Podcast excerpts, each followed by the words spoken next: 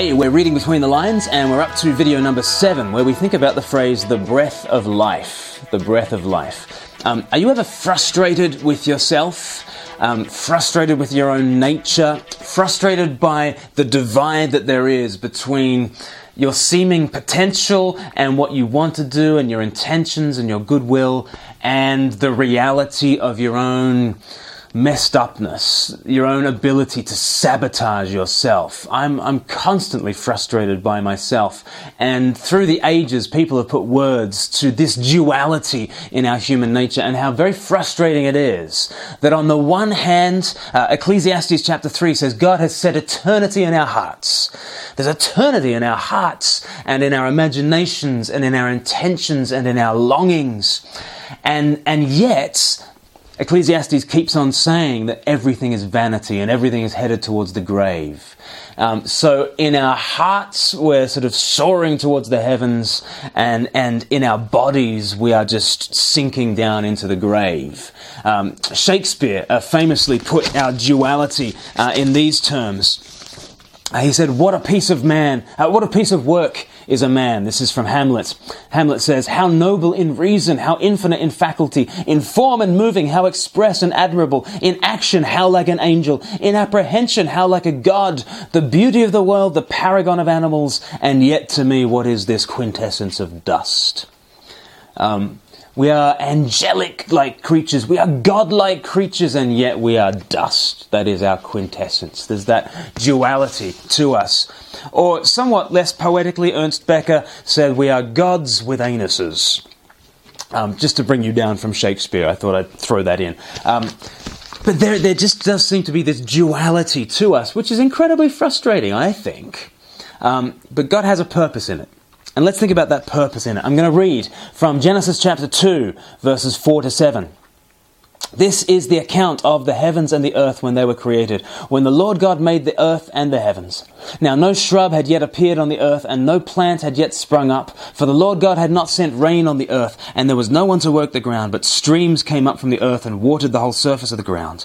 Then the Lord God formed a man from the dust of the ground, and breathed into his nostrils the breath of life, and the man became a living being.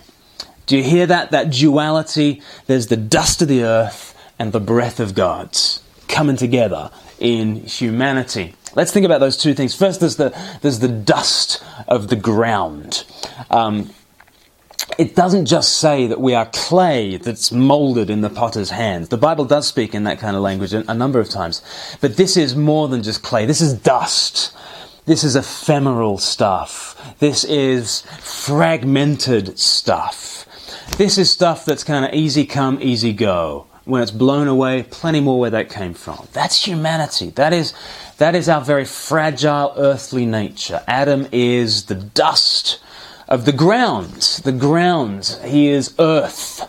Adam is earth. He is the earth man. We're going to think about this when we consider the name Adam in a couple of videos' time. But this is what humanity is. We're dirt bags. We are just dirt bags, okay? And we are sort of like this potter comes along and he sees the dust of the ground and he pinches off a bit of it and he makes humanity. And so we are these very fragile clay jars. That's a phrase that's used in 2 Corinthians chapter 4. We are these dirt bags. But at the same time, what happens? The Lord God gives us the kiss of life, gives Adam the kiss of life, and breathes into him the breath of life.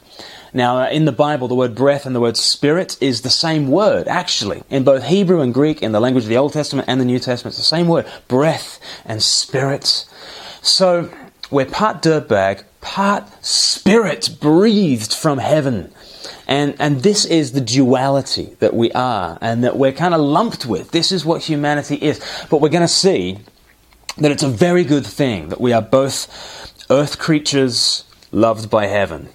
Especially as we think about the name Adam in a couple of videos' time, we'll think about that actually this duality of who we are is for a good purpose. But how are we meant to deal with the frustrations that we feel today? Eternity is in our hearts, this breath of life kind of animating us. And yet, we are the dust of the ground, and we're headed, dust we are, and to dust we will return. How do we handle this duality? Well, in Christ. In Christ. He is the one who steps into this place. Adam was put between heaven and earth in this unique place. Standing between heaven and earth, the operating system of everything. That's what Adam is. And then Jesus, when he comes as a baby, he steps into the position that he has prepared for himself, this position of humanity. And he is dust of the ground and full of the Spirit of God. And what does he do? Well, he goes to the cross to pay for all the ways that we're dirtbags. You're a dirtbag, I'm a dirtbag.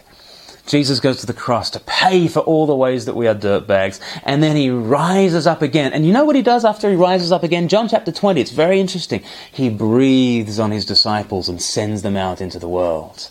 Breathes on them his Spirit so that they can be reanimated in a true sense. Not just in Adam's sense of just being having a soulish kind of life, but breathes into them the very Spirit of God. This is the answer to our duality. There is a cross that pays for all the ways that we are dirtbags. And there's a resurrection in which Jesus breathes into us the very Spirit of God.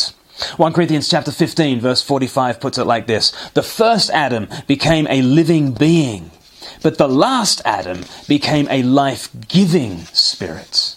That's who Jesus is, the one who gives us the Spirit of God. So, are you frustrated by the duality that's there in your life? It's infuriating, isn't it? Knowing that you're a dirtbag, but also intended for the life of heaven. Well, know that Jesus died for dirtbags like you. And know that he rises up again to breathe life into you. Do you feel dry? Do you feel fragmentary? Do you feel easy come, easy go? Then ask Jesus to do this thing that he's been doing since the very beginning. Ask him, breathe on me, breath of God. So shall I never die, but live with thee the perfect life of thine eternity.